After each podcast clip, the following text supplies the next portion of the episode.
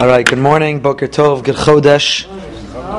As we are uh, rapidly ascending on the month of Elul, the last of the month of Av today, we put its sadness behind us and begin the uh, the period of Elul, Anila Dodi V'Dodi Li, and we do so. Parsha Shoftim is a great transition into that month. So, as always, we begin with an overview of the Parsha to give ourselves a sense of context, and then we will delve into specific psukim with a textual analysis, seeing the uh, commentators of the Mikros Gedola. So the Parsha Shoftim appears in the Yard Scroll Stone Chumash, page ten twenty-four. ten twenty-four. If you recall, at the end of last week's Parsha, Parsha Zerei, the uh, Torah uh, concludes with the um, Shalosh Regalim, reminding us of the obligation of the three pilgrimage festivals to go to Yerushalayim, concept of uh, maintaining community. I mean, there's many, many ideas of the Shalosh Regalim, maintaining a strong relationship with Hashem, maintaining a strong sense of community that you gather together, and so on. And then transitions to the beginning of our parsha, Shoftim v'shotrim titein lecha b'chol sha'arecha. Judges and policemen shall you place on all of your gates, which our Balei Musr already long ago encouraged us to read, rather than only literally as a judicial system and a uh, police force, judges and, and uh, officers shall you appoint. But the extraneous word lecha, it could have said shoftim v'shotrim titein b'chol sha'arecha. In order to have an effective society, in order to have a just society, you need judges and officers. But it says lecha for you. So the Balei Musr, our authorities on character growth, encouraged us to read lecha, that this is not only an instruction to us as a community, as a nation, but each one of us as individuals. Where are the sha'arecha? What are the gates to our lives? Our eyes, our ears, our mouth. Those are the gates to our world. We're starting uh, the Shabbos, our Elul series. Every Elul we try to do a series. And this year's series is being Shalem, being whole. The idea of going for an annual spiritual, not just an annual physical. So we'll examine the well-being of our brain, our heart, our eyes, our mouth, our hands. And Shabbos Shuvah we'll talk about the Neshama. So these are the Sha'arecha. The gateways to a Jewish, or to a human being, are: what images do we see with our eyes? What food do we take in? And what words do we put out with our mouth? What do we listen to with our ears? And so on and so forth. So Shoftim v'shotrim. In this month of Elul, we should have judges, meaning display good judgment. What we choose to listen to, what we choose to say, what we choose to look at. Display good judgment. And shotrim. And police ourselves well. Regulate, legislate ourselves well. Make the right decision. So that's homiletically how this verse is uh, understood. And as I said, it's a perfect introduction to the month of Elul. But the more literal sense, what the Torah clearly is telling us, is in order to create a functional, efficient, and just society.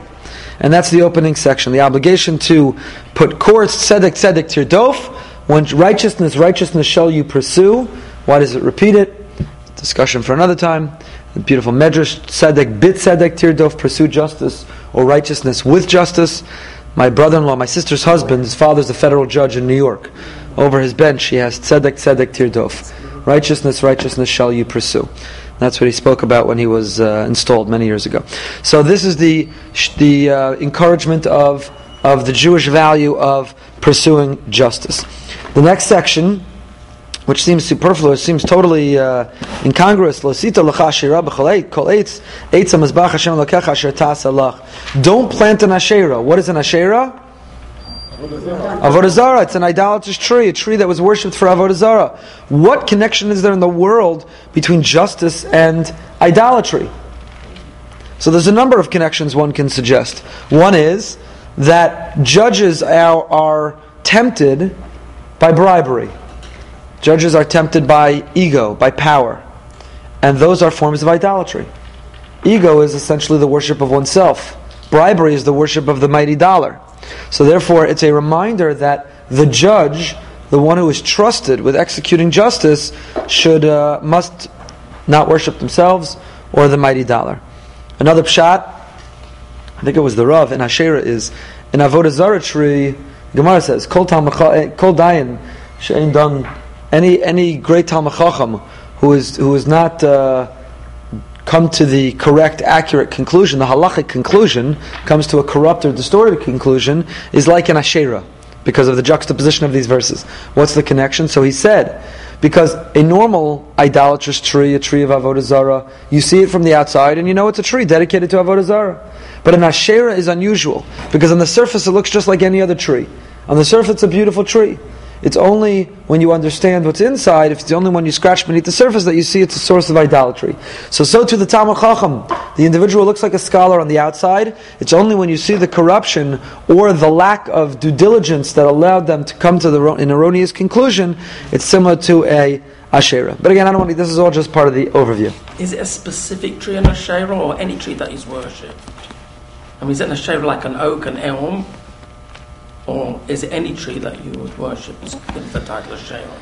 So it's um, it's I think a certain it's, I think it's a tree that you worship in a certain way as an Asherah, mm-hmm. A tree intended for worship. Okay, so it continues with the uh, the laws of a korban that has a mum, then the death penalty for uh, idolatry, for idol worship. And then we get into the law of Ki Pali Mimcha Davar La Mishpat, the middle of page one thousand twenty-six. Ki Pali Mimcha Davar La Mishpat. If you have a uh, question when it comes to the law, Bein dam la dam, Bein din la din, Bein nega la nega, Divrei Rivos B'Sha'arecha, you have a question in any of these areas and it leads to conflict, you don't know what the right thing is to do, you get up and you go to the place that God has chosen. What is that place? Yerushalayim, the Beis HaMikdash. And I talked about it at the Shalom Zacher last Friday night, why the Torah doesn't spell it out. All these parshios make reference over and over and over again. Right? Uh, we said, um, it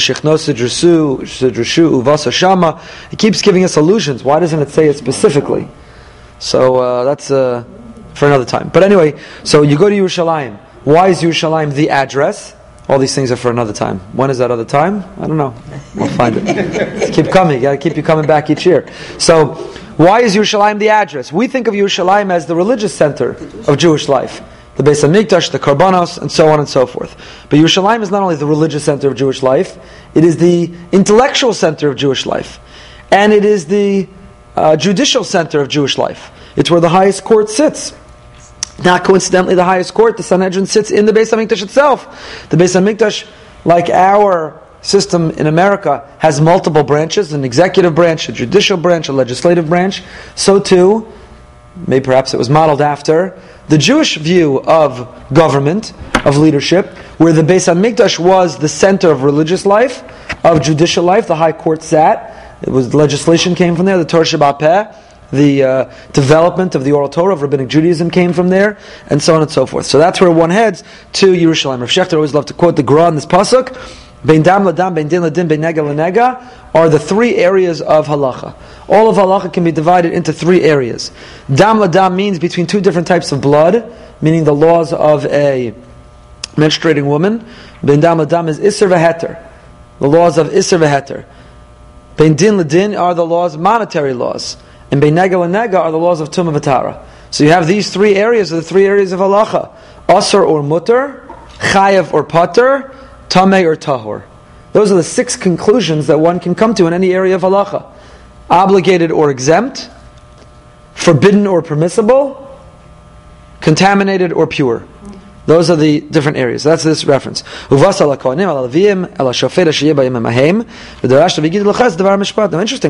Who do you turn to for guidance? Who do you turn to for decision? The Kohen and the Leviim and the Shofet, the judge in those days. So you see the role of the Kohen, the role of the Levi, and we'll see today, we'll study more in depth, the role of the king is much more than a religious personality. There was a legislative component to their job description. Do what they tell you to do. Follow the Torah. If you wonder where the word Torah comes from, the Torah itself uses the word Torah. Al pi Torah. What does the Torah mean? According to the... Look at two words later and then you'll know what it means. Al pi Torah asher yorucha. The root of the word Torah is... To be moreh is yorucha. What is yorucha? That teaches you. So the Torah, namely, according to the teaching that they will teach... But according to the justice, do not stray from what they tell you, left or right. Here Rashi makes a somewhat astonishing comment.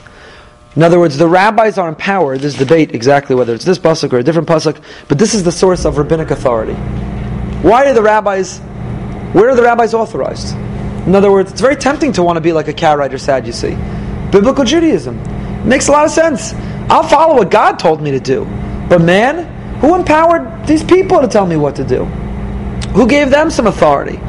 God told me what to do, fine. Who says man? So the Torah itself tells us, God says, I empowered these men. I empowered these people. I have designated these people as my mouthpiece to communicate to you my will. And what they tell you to do, I want you to observe. Do not stray from what they tell you. Left or right, right or left. If they tell you go right, go right. If they tell you go left, go left. Follow what they tell you. I've designated them as my mouthpiece, says God, because law will continue to evolve. You'll need to respond to new realities, new enactments, new protective measures will need to be taken, and therefore, I will. Uh, I've empowered them. The Rashi makes an astonishing comment. Why does it say don't stray from what they tell you, right or left? Afilu, says Rashi, even if they tell you right is left and left is right, you still have to listen to them. Even if they're wrong, you have to listen to them. Rashi is quoting the Medrash. Even if they're Sifri, even if they're wrong, you have to listen to them. What? If they're wrong, I have to listen to them? They paskin about this mixture that it's kosher and it wasn't kosher. They tell me it's not kosher and it is. I have to listen to them when they're wrong? So this is a big discussion. The Drasha Sarran has a long essay about it. How could the Torah be telling me, not only do I have to listen to them, but I have to listen to them even when they're wrong? Why would it tell me to listen to them even when they're wrong? Drasha Sarran gives a great answer for another time. Okay, let's keep going. Vayisha, sure.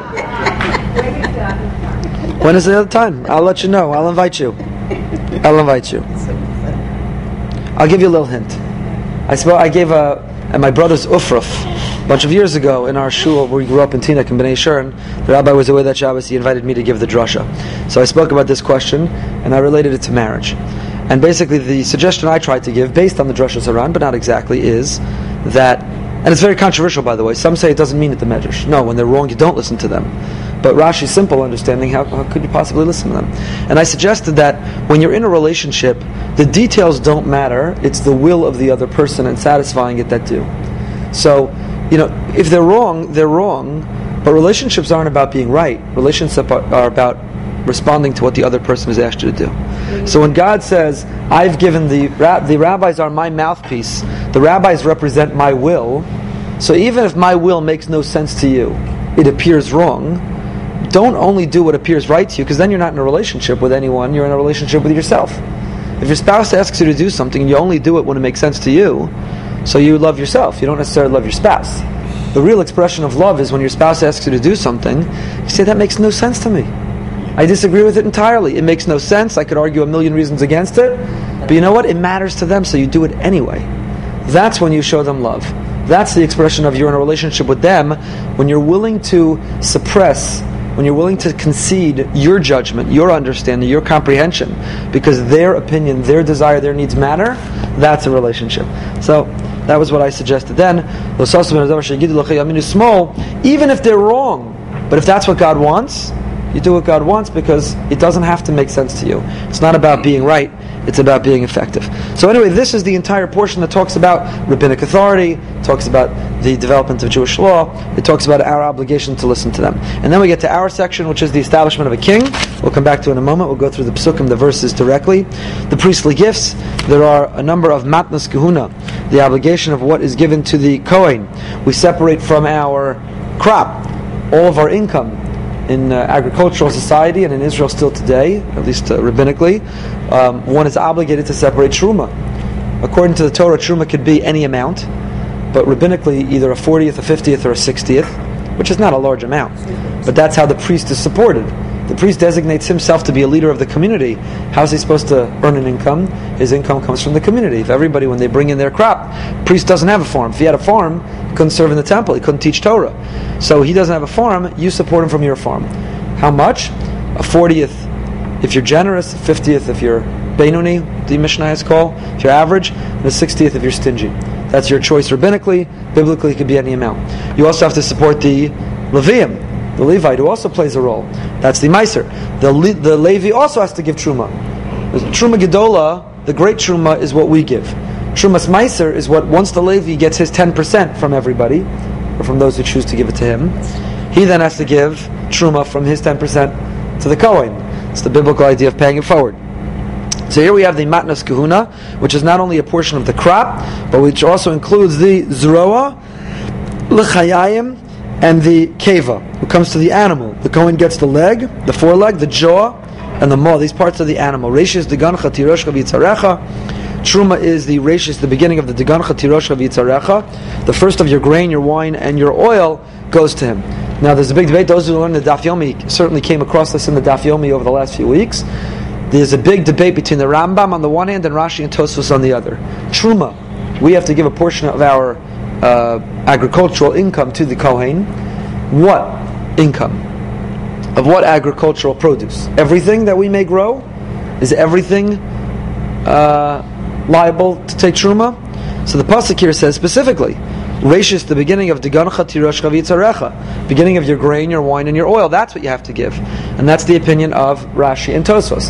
That biblically midoraisa truma only applies to these three things: grain, wine, and oil. Everything else that we give truma on, like in Israel today, when you give truma on even fruits, but certainly vegetables, that's only rabbinic. The Rambam's of the opinion, on the other hand, that's not true. Fruit is included in the biblical obligation. Everybody agrees that vegetables are a different category. Everybody agrees that vegetables are only rabbinically obligated in truma. But anyway, that all comes from this pasuk. Reishis degancha tiroshcha v'yitzarecha. Another one of the gifts you have to give the Kohen, a reishis geiz tzoncha titein lo, the beginning of the shearing of your of your uh, sheep. In other words, this is how the Kohen lives. You support him all of these different needs. How's he going to get clothing? There was no, he couldn't go shopping in Costco or Target or Neiman Marcus or uh, or the other fancy, or Nordstrom's, uh, wherever the Kohen's wife went shopping. Uh, it, it uh, there weren't clothing stores. So how did he get materials for clothing? How did he get food to eat? How did he get the community support? These are the gifts to the Kohen, the gifts to the Levi, b'chiyevo Levi, and so on and so forth. Next we have the idea of prophecy, the origin of the prophet, and the warning of the We had in last week the false prophet, and then we have the Torah. God sends us prophets. Navi mikir b'cha me'achecha kamoni yakim l'cha Hashem elokecha. Moshe tells the people, a prophet like me will arise from your midst. God will send him. Embrace him. Don't worry. Then we get to the concept of cities of refuge. Ki yachris Hashem elokecha es hagoyim. Shalosh arim tavdilach. We have six cities of refuge. Three inside Israel proper. Three east of the Jordan. Why do I need the same amount of cities of refuge cover nine and a half tribes as cover two and a half tribes? Who's living east of the Jordan? Only Reuven, Gad, and half of Menashe. Why do they need the same amount of, of cities of refuge? What's a city of refuge? If a person murders by a- accident, the family of the victim is entitled to seek to kill the perpetrator, and he runs to a city of refuge where he finds where he finds refuge. And that's his home base, that's where he's safe until the Kohen Gadol dies, and then he leaves. A lot of things need to be worked out. What does that have to do with the Kohen Gadol? Why? What is this, vigilante justice? I'm not going to get into it, but one can't help but think about Trayvon Martin, George Zimmerman. What if Trayvon Martin's family wanted to go after George Zimmerman and kill him? The Torah is endorsing that that's okay. So one thing important to know about the city of refuge is, if the family catches the perpetrator and kills him, the family is then put on trial, is what they did just. And they are accountable if it was a murder of somebody who did it by accident. The court then determines, was the original murder truly an accident? There's three kinds of... There's negli- there's there's murder proper. It's a murder in cold blood. And then there's an accident, which is a pure accident. Couldn't have been avoided. It's an accident. And then there's an accident with negligence. There's a middle category, which has a higher level of liability. Where there's an accident, right? What my parents told me growing up, certain accidents that could have been avoided. There are accidents that couldn't be avoided. They're innocent accidents. Accidents happen. We're human. We live in a, a world of, of uh, frailty, of, fail, of, of failure, of error, of human error.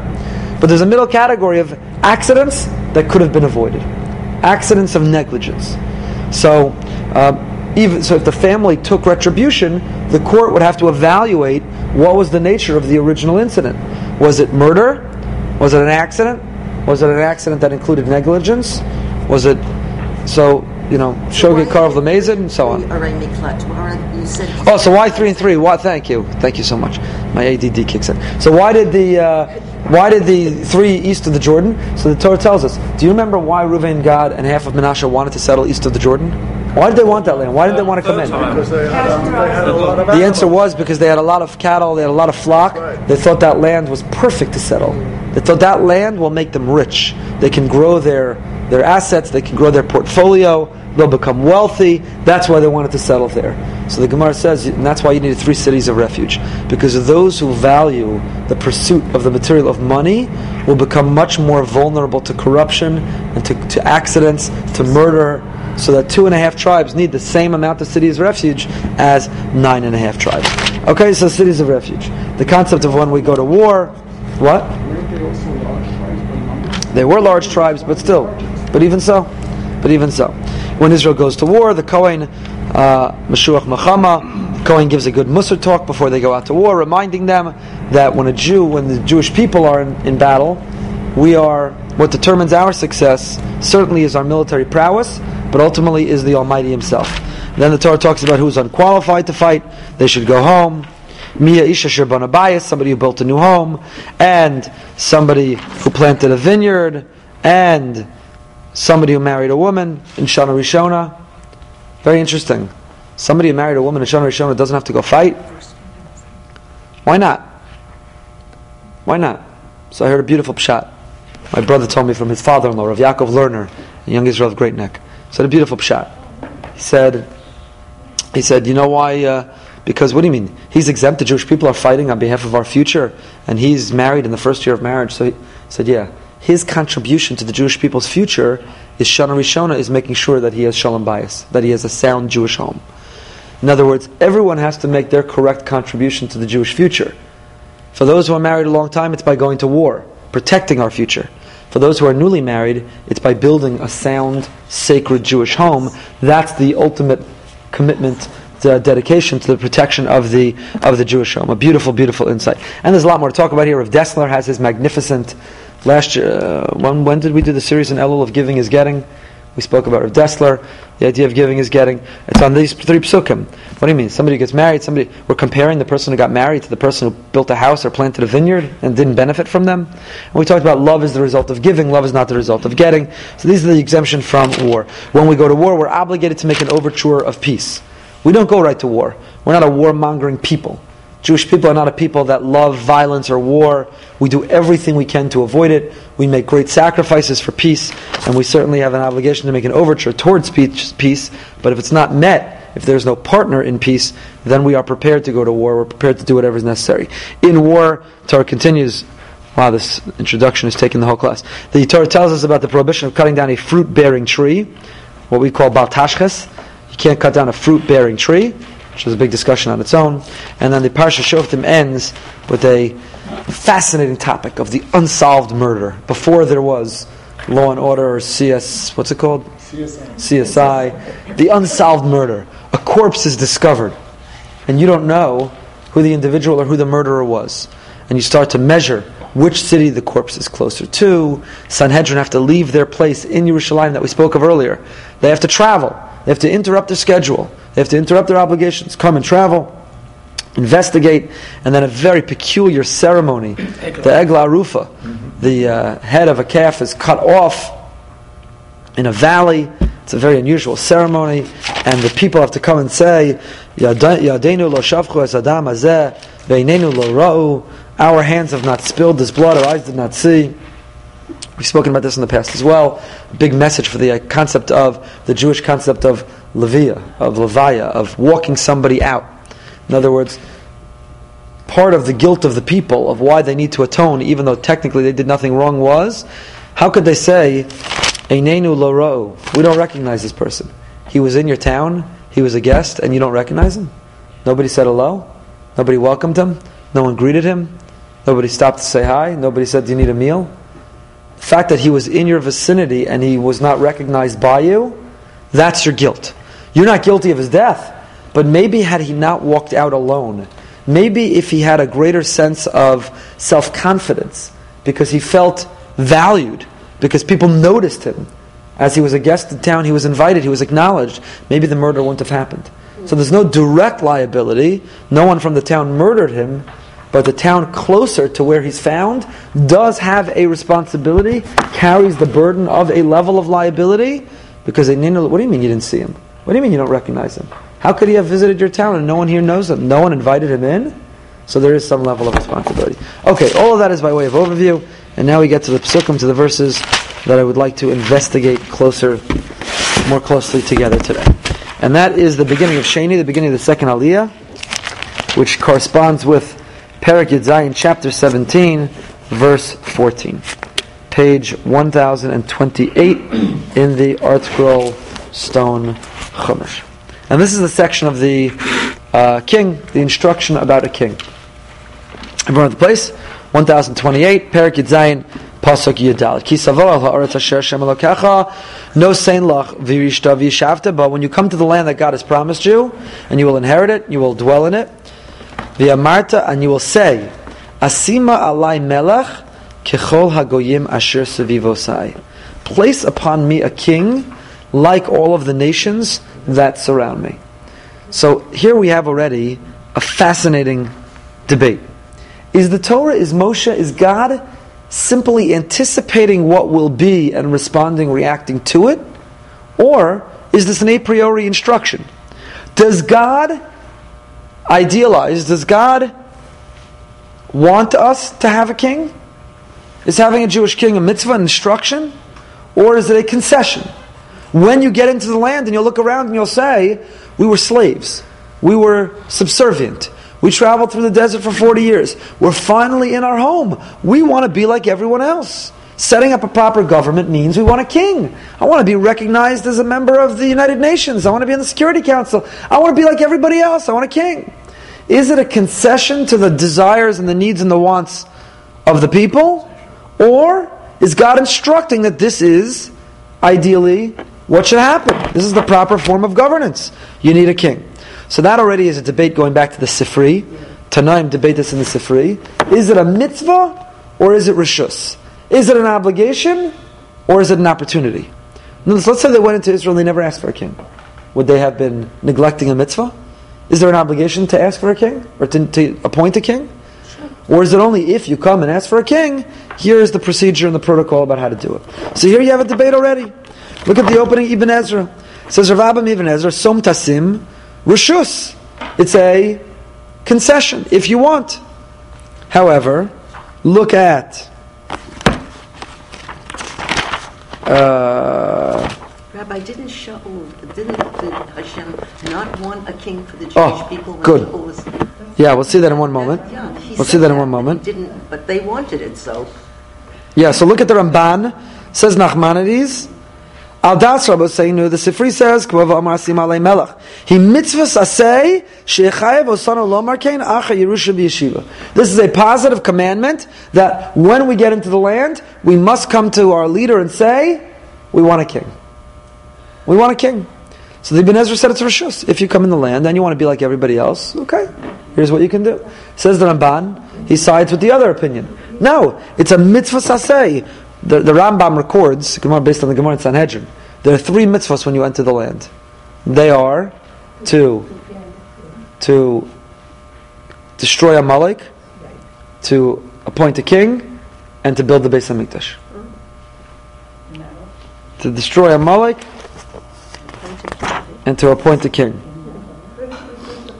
I'm sorry, to appoint a king, destroy Amalek, and build the Beis HaMikdash, in that order. First to appoint a king. By the way, it's a big discussion in halakhic literature today, which we won't get into, is the Israeli government a fulfillment of the halakhic status of a king?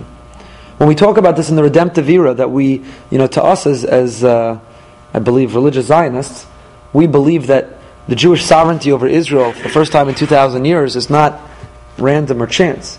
This is a massive step forward in the redemptive era. We are living in pre-Messianic times. So, is this a fulfillment of that first step? To have a king, to have a Jewish government in Israel. Rav Kook Zatzal and his Mishpat Kohen and his uh, response to literature discusses this with, with great consequences. Do the rules of the government have the status of the rules of a king, and so on and so forth? Is it a fulfillment of the obligation of, of having a king? It's a fascinating discussion. So the Ramban says, this is a mitzvah. Kaloshen v'asisa ma'akeh legagecha. And the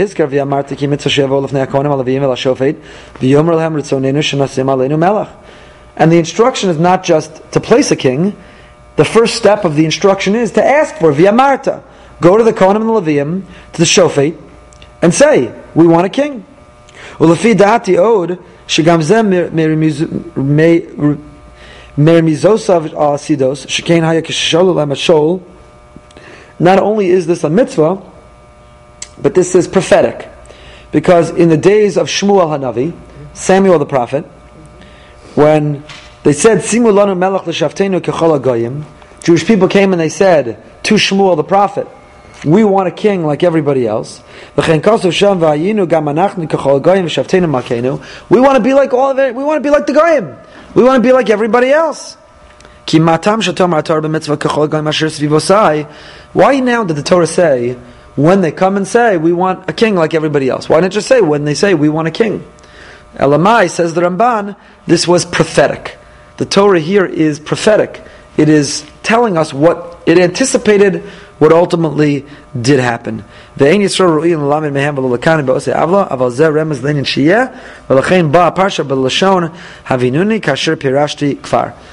here is not telling us this is what we should say, we want a king like everyone else. It's telling us this is what we will say. So the verse continued, uh, when you come to the place Asher Yivchar, that Hashem chooses, says Ibn Ezra, you don't get to choose the king. The king is designated and is chosen by the Almighty. Look at the Balaturim. He writes, Ki Savo is bigamatria. The numerical value of the letters Ki Savo are the same as B'yamei Shmuel, in the days of Shmuel. Like the Ramban, prophetic, anticipating when it will be, in the days of Shmuel. Kechol hagoyim asher sviv osai, says the Balei Turim, you will say, I want a king like all the nations around me. Ulekach shalu melech b'Yisrael b'yamei Shmuel, ki arat lo hay leplishtim melech el saranim. V'yachar parshas Avodazara v'asher ksiv parshas melech, lamar shamelech mitzuv lahaseh asher is levar Avodazara. Why did it not happen until the time of Shmuel? Because the Plishtim themselves didn't have kings, didn't have monarchy until the time of Shmuel. Why is the Parsha of monarchy follow the Parsha of the Asherah, of the idolatrous tree? Because the principal job, says the Balei Turim, of the king is to rid the community of idolatry, to purge idolatry from the nation. But they had a limit. The Plishtim already from the time. That's true. That's what he says, Saranim. It was a different form, not yet the level of of a king. Okay. Why wasn't Yeshua? It wasn't till later. It wasn't till later. But it didn't say, it says, when you will come to the land. True. True. But remember, the land wasn't conquered. It took seven years to conquer the land, and seven years to distribute to distribute the tribes. Fourteen years. In fact, the mitzvos hatliyos bars did not begin until year fifteen. The first Shemitah cycle was year twenty-two after they entered the land. So everything was delayed. And I guess including this. Including this. Okay. Now look at the Kli Yakar, who addresses kind of the elephant in the room. You cannot help study this Parsha without be bothered by the question that the Kli Yakar is going to bring up. Rabim Omer, says the Kli Yakar, who can offer the proper clarity on the great difficulty that arises about this mitzvah? Because here's the problem. Which is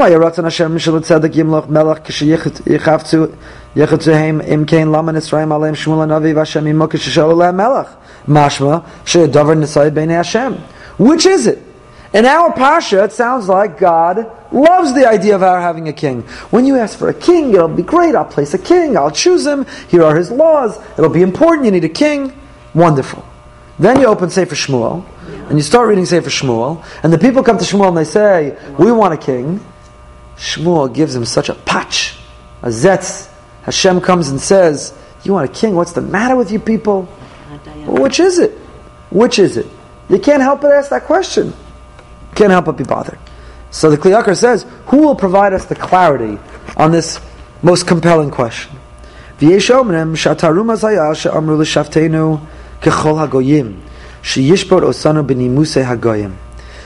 Yakar says, you know what the problem was? Our Parsha says God loves and endorses the idea of a king, a Jewish king, with Jewish values, living in a Jewish way, which we'll see what that means in a moment. But that's not what the people came and said. They said, we want a king like the non-Jews. We want a gen- we want a king like the Gentile kings. We want our king to be able to hobnob. We want our king to be able to have uh, to be royalty and famous and live in palaces. We want our king to be a Grace Knacker. We want our king to have the same levels of power and responsibility. We want our king's children to be in all the tabloids. We want our king to be Kechol HaGoyim. Kechol HaGoyim. V'yeshomrim she'ein parsha zu mitzuva ela ha'odaz dvarim she'kosh boruch ha'magid be'rishis achris she'kach yivaksh Yisrael la'asad v'hitir lahem Hashem. So he says, maybe this parsha is not telling us this is God's will. It's a concession that you're going to go about it all wrong, but God will allow you to have the king. V'omer ani daiti b'ktsara, says the Kli Yakar, I'll tell you my opinion in a short way, which if you then see how long this is, you wonder what a long way would have been. You know why God wants a king? The Mishnah in Pirkei Avos says that pray for the welfare of the king. Remember we gave a whole class on the origins of the prayer for the government of the United States? When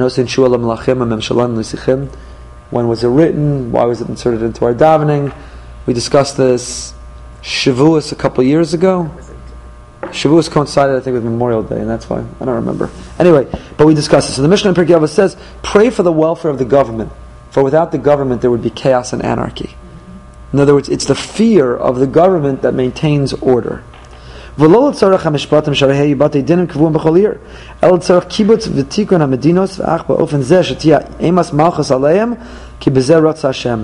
why does God love the institution of monarchy, of a king?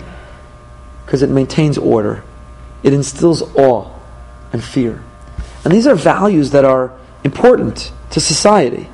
To have a sense of awe of something. To have a sense of fear of something. To recognize that there is a concept called authority. Because when we lose that, when we lose respect and awe, and admiration, and even to a certain degree fear, then what happens to society? I would say, moreover, God likes it because it becomes a human metaphor for God's role in our lives. In other words, how could we possibly relate to God as Melech Malchei Hamlachim, the King of Kings, if we can't even relate to a concept of a king? It's only meaningful to talk about God as the King of Kings when you could talk about a king. It's only meaningful to talk about God as our father because we have a concept of a biological father.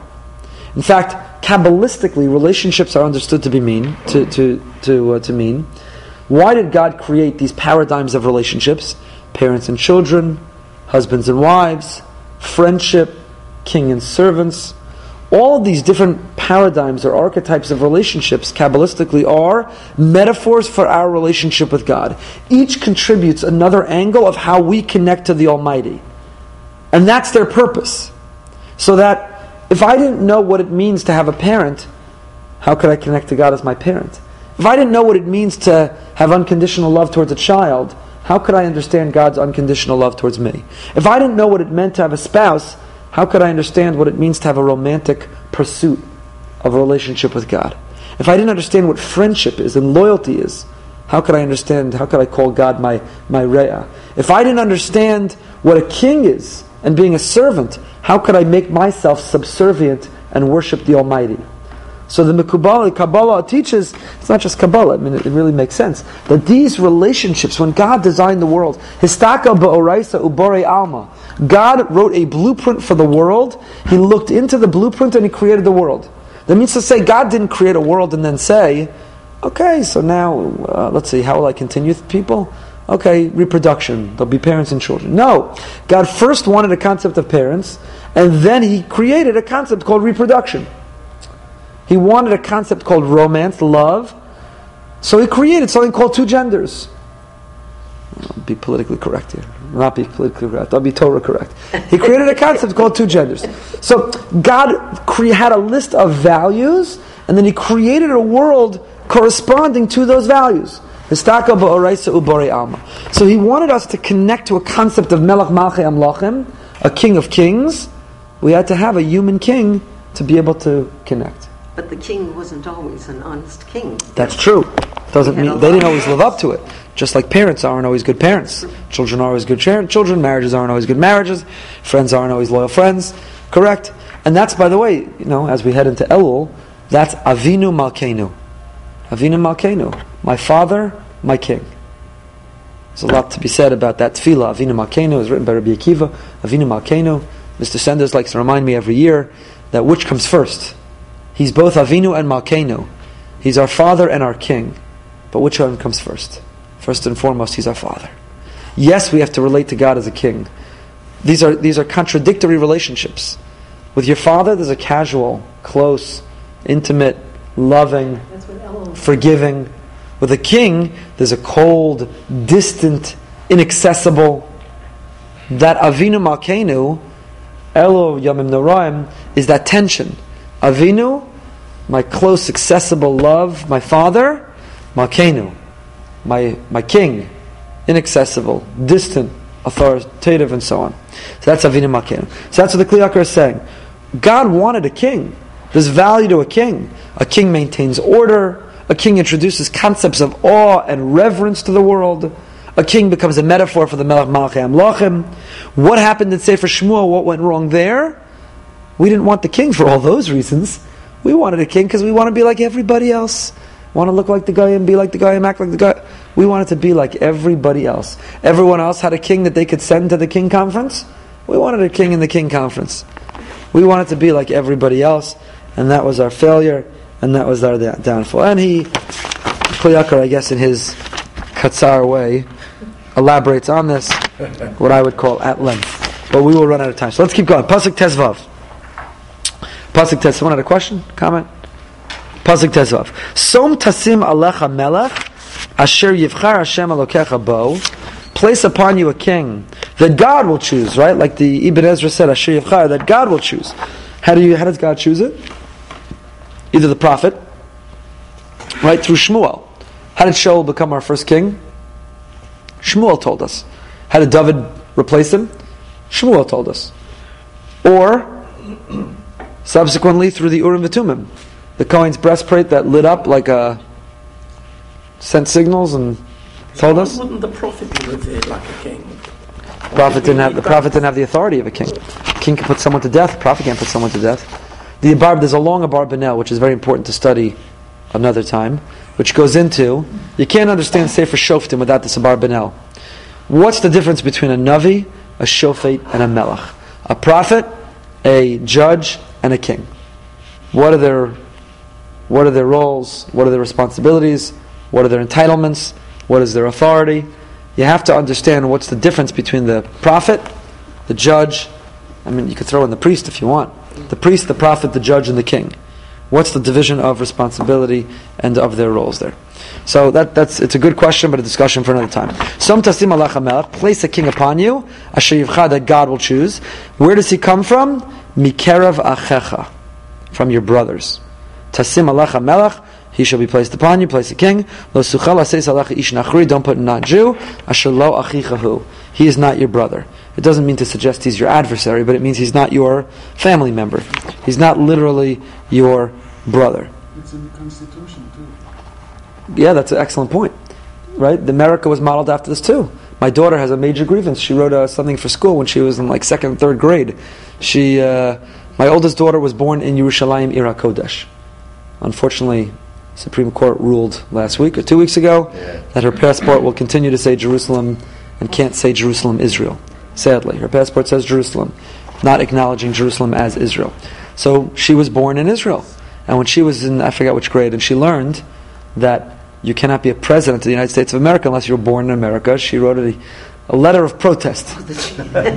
She was very upset. So yeah, it's, it's part of the American uh, Constitution as well. To be a president, you have to be Mikerev Achecha. You have to be in a, born in America. So similarly here, you have to be born a Jew in order to be uh, in order to be a king. So the Ramban says we learn from the Som Tasim Alecha Melech. The Sifri learns a number of things. Melech velo Malka. Unlike England today, which has a queen and no king, the Jewish people are instructed to have a king, but not a queen. And this is a big discussion, which we are definitely not getting into, about about female ordination, female rabbis. The Rambam quotes this pasuk, Melech v'lo Malka lahalacha. Rambam said, quotes the Sifri, that women are forbidden from being in a position of serara, a position of authority. Does that mean women aren't trustworthy? Of course not. That we only trust them with raising our children and our homes and our families and the future of the Jewish people. And it's absolutely nothing to do with trustworthiness. It has nothing to do with integrity. It has nothing to do with... It has much more to do with the... Um, approach to judgment. It, well, first of all, it has to do with... First of all, it has to do with the approach... To, well, you know what? I'm not getting into this. We're not getting into this. Let's keep going. We want to hear this. We want to hear this. Let's keep going. What has it got to do with? In my, in my opinion, what it has to do with... I'm not talking about the issue of uh, female rabbis or female teachers or female... I'm a big proponent of female educators and teachers, and our shul has, has brought in and will continue to bring in um, educated women who are role models, who can teach and inspire women and men. I'm a big proponent of that. But I believe when the Torah says that women can't serve the role of judges, and a woman can't serve the role of a king, queen, it's because um, that role requires a certain level of... of cruelty, of harshness. If you have to go to war, if you have to declare war that's going to cost lives, if you have to put someone to death, if you have to execute someone, if you have to, there are certain responsibilities that people in those positions have to do which violate the nature of a woman. They go against the nature. There are exceptions. There are cruel women. But the nature of a woman who has a maternal instinct, women by nature are maternal, are much more kind, compassionate, loving, forgiving. And for a woman to have to overcome that instinct and display cruelty would be a violation of her quality. Just like for a man to do what would violate his quality. So it's not a judgment of them. It's not a statement about integrity or or competency. It's a desire to preserve the wonderful qualities of the different genders. In other words, God created a world with two different genders. And the Gemara and the Midrashim say that if we blur the lines of those genders, then the world will be corrupt and the world will fall apart. The contribution of the distinctions of those genders contribute to the world. And and it's not only true, it's true biologically. Right? I mean, it's fascinating because A, a community that rises and gets offended by that and says we're exactly the same and there's no differences, and how could you suggest that there, I mean, it hasn't looked in the mirror. Just as there are biological differences, there are psychological, emotional, sociological differences. They're undeniable. Scientifically, they're undeniable. They're, they're undeniable. I, I might, I might so badly want to carry a baby, I never will be able to. I might so badly want to nurse a baby, have the experiencing of nourishing a baby for my own body and bonding with the baby in that fashion. I, I can't. Does that mean I'm worse than a woman? Maybe maybe women think so. But I can't. I, I can't. So does that mean I'm worse? It means I'm different. So what's true biologically is true emotionally, psychologically as well. We have different instincts and intuitions. We have different skill sets, different psychological makeups, and we contribute different things to the world. And I think we need femininity and masculinity in the world. So those roles, the position of a monarch does not promote femininity. I don't mean the Queen of England. That's a very feminine position. And the reason it's a very feminine position is because it's empty and hollow and does nothing. Right? There's no teeth. No, there's no teeth. To, the Queen of England today is a purely symbolic... Was that insulting? Are there British people here? Are the British people listening online? Am I in trouble now? I have to apologize to the people of England, to the whole Commonwealth. I apologize, Moshe Leib. No, no, but the, the, the Queen is a figurehead. Yeah. She has no authority over anything, right? Pretty much. So it's not a violation of her femininity to play that role, but it would be in these other in these other. So Melech v'lo Malka, to have to be in those positions, might uh, a woman might have to suppress her feminine instinct in order to display some masculine ruthlessness, cruelty, some of the actual terrible negative qualities of a man that the Torah concedes they have, and therefore puts them in those positions. That's my feeling. Take it or leave it. But let's let's go on. There's obviously a lot more we could discuss, but but that conversation about women in positions of authority comes from this verse. Som tasim alecha melech, melech v'lo malka. The Ramban quotes it from the Sifri. And the uh, Ramban and the uh, Rambam quotes the Sifri, lahalacha, and therefore there is a big discussion. By the way, the discussion ends up going to the question of shul presidents. Could a woman serve in the role of being a shul president of an Orthodox shul? You might be surprised to learn that Rabbi Soloveitchik said no. Rabbi Soloveitchik, the bastion of modernity, of modern Orthodox, of Yeshiva University, Rabbi Soloveitchik felt it would be a violation of this principle, Melech v'lo Malka. Others have said yes, that women can play roles in the executive board, be the president of a shul, making the decisions, signing the checks, and so on and so forth. How you define serara, all these are important conversations, but they come from here. So again, this Kli Yakar is critical. Why, how do you reconcile our Parsha with the episode in in uh, in Sefer Shmuel? But we didn't even begin to discuss what I wanted to talk about. Let's keep going very quickly. Lo yarbelo susim, the king is not allowed to have too many horses. Lo yashivas ha'mitzrayim alaman harbo sus. Why is the king not allowed to have too many horses? Where did horses come from? What country bred horses and sold them? Egypt. So a king is allowed to have horses, but he can't have too many that would therefore lure him to go back to Egypt. Why? Because we're not lo sosifan lashuv baderech hazaod. We're not going back to Egypt. That's what we spoke about on this past Shabbos HaGadol. If anyone would like the source sheets, email me and I'll send them to you. But we had uh, thirty pages of source, pages of source sheets on the prohibition. A biblical prohibition mentioned three places in the Torah. We are not allowed to return to Egypt. I had the Rambam live in Egypt, and Ravaz live in Egypt, Rav Ovadia Yosef lived in Egypt. If you're not allowed to live in Egypt, so that was part of our discussion. Why can't we go back to Egypt? Because God took us out of Egypt and He said, "Don't ever turn back." Geographically and. Don't turn back to their value system, to their way of life. If the king had too many horses, he might turn back. Interestingly, note, what does it say? Rak lo yarbeh lo susim. The horses he needs to fight in an army, he can get as many as he needs. Lo yarbeh lo. The horses that become part of his palace, his chariots, his personal collection, they promote and contribute to his wealth and authority and prestige. That's where he has to be exceedingly careful and cautious. Simil- not similarly, but additionally, lo yarbeh lo nashim. He also can't have too many wives. How many is too many wives? eighteen. More than eighteen. No, no more than eighteen. Very restrictive. I don't know how he did it. The king could not remember. The biblical time is polygamy was permissible. It's only later. Oh, that Shlomo HaMelech failed. He had too many and it led him astray and he said he failed. That was his point. He was the wisest of all men and he thought he could endure and he failed. It says Rashi, Yirchesh, Matzina Shelo David Sheish Nashim V'nemar Lo V'emat V'osifa So eighteen is the maximum. Wow. No more than eighteen wives. It will fragment and distract you too much that you will not be able to operate in your capacity. When you are sitting on your throne, because of los mishnah Torah zos hasefer milifnei hakohanim haleviim, the king has an obligation to write a sefer Torah. In fact, not only one, he has an obligation to write two. It says Rashi vayakeshivto imasa kain kedayut shezkayim malchuso. V'aya kishivto. Rashi's medayik. Rashi sees in the verse when he's on his throne, meaning if he does this properly, then he will merit to be on his throne. Esh mishnah Torah, shtei sifrei Torah. He needs two. Achashi munachas bebeis gnazav, one that was in his treasury, v'achash nechnesses v'yotzes imo, and a second Torah, a small little Torah that he carries with him. Why does he carry that Torah with him? Imo, says the Ramban, v'haisa imo, ha-Torah ha-nizkeres v'karabo. What's with him? Says the Ramban, the first interpretation is literally the Torah. He carries a chumash, he carries a Torah with him wherever he goes. Second interpretation is, al derech ha'emes haisa imo, ha-Torah atzma tiyeh imo.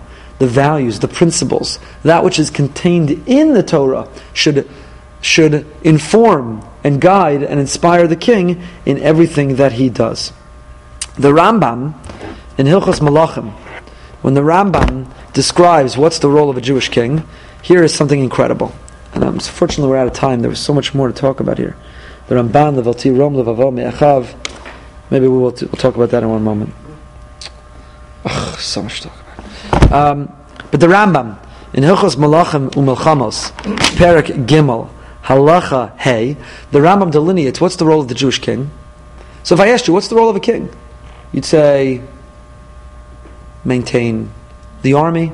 He's the, he's the... Um, What do we call the president? The general. Not the general. The commander-in-chief. He brings us out to war, leads us in war. He leads us in negotiation with other countries. Right? Um, he's, he's the highest judge, he can put people to death. I would have come up with a whole list. The Rambam mentioned something that's the role of the king that we don't have a parallel to anywhere, I don't believe, in the world. Says the Rambam, HaMelech asr lishtos derech shikros, the king's not allowed to drink, makes sense. Ella, what should he do? Ye'osek b'torah uvitzarcha Yisrael b'yom uvalayla shenemer v'haisa imo v'kara bo kol yimei chayav.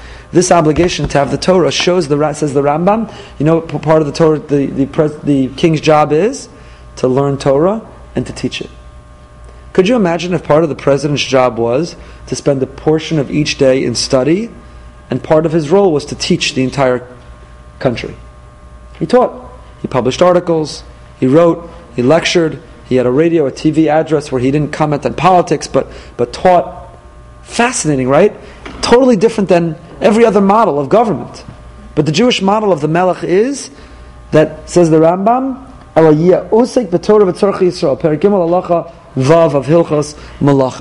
the king, part of his job, one can argue the core, essential part of his job is to learn himself, which keeps him humble and grounded. And because what happens? What's the famous comment? Power corrupts, absolute power corrupts, absolutely. How do you negate that? How do you combat that? So Judaism has the answer. It's called the Torah. If the king has to keep the Torah with him everywhere he goes, and remember how frail and fallible he is, and remember that it's up to God, he remains grounded, and he remains with the principles of Torah, and his ego can't get in the way, and he has to always ask himself, is this what God wants me to do? Is this consistent with Torah values and Torah ethics? Is this appropriate? Is this proper? Why did he need two Torahs? One Torah in the in his uh, treasury, in the palace, the other he carried with him everywhere. Why two? So there's a lot of discussions, a lot of different suggestions which are offered on this. There's a beautiful, Rabbi Fran quotes Rabbi Meir Bloch with a beautiful interpretation. He says, you know, the Torah that you bring out to the people, not that God forbid you ever modify the Torah, not that you ever compromise the Torah, but there's the Torah that you adapt to the people, but you should never forget the Torah that you still have back in your, which is the ideal of the Torah. Meaning, a leader's responsibility is to teach and adapt the Torah to the people in a way that they can accept, and the way they'll observe, and the way they'll understand, and the way they'll be inspired by. But that teacher, that leader, can never forget the idealized, perfect Torah, which isn't tainted, or soiled, or blemished, that remains in the Beis HaMikdash. A beautiful interpretation. So the king has two Torahs. The one that goes out with him, which becomes exposed to the elements, and the beautiful, pristine Torah, which never becomes exposed or violated in any way. Says the Ramban, just concluding, oh, should make it a two-hour class. The Vilti Rom Levavo Me'achav, says the Ramban, why is the Kohen warned?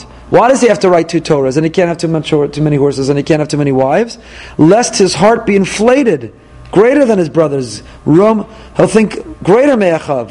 Ulevilti Sur Min HaMitzvah Yamin Yismol. L'man Yarich Yamim HaMam Lachtau, Hu Uvanav B'Kerev Yisrael.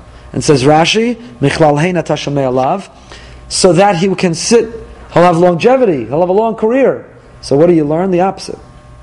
That if he does become haughty, then he'll have a short career. Right? I spoke about two weeks ago, arrogance. Elliot Spitzer's comment, that at the core of his failing and Anthony Weiner's failing and everything, is not lust and temptation, but is hubris. Hubris, he said, is terminal. And that's what Rashi says. Hubris is terminal. You'll have a very short career. Hubris is everyone's undoing. You will not live last long as a king if your ego gets in the way. And that's what this last Ramban says. This is Nirmaz Bakan B'Torah Isser Hageus. This is the Torah prohibition of arrogance. The king cannot allow himself to become arrogant, and none of us can. I told the story of the Smag, Rav Moshe Mikutzi, the medieval commentary, who completed his ba- book, the Sefer Mitzvos Gedolos, where he wrote all six hundred thirteen mitzvos. In the night, That night he had a dream. In his dream he heard a voice tell him, you forgot, you omitted the most important mitzvah. And it is, don't allow your heart to become haughty. Hubris, arrogance. And he awoke, and he writes at the end of his introduction to Sefer Mitzvahs Gedolos the Smag, he adjusted his whole book to incorporate Mitzvahs Lo Saseh Lav, number sixty-four, Samach Daled, the prohibition of arrogance. Arrogance is a categorically negative quality. It is man's undoing. It's terminal. And therefore the king, who is most vulnerable to arrogance because of the role, the position he plays, is warned, and all of these things are put in place in order to preserve his humility. All right, we'll stop here. Have a fantastic week and great Shabbos.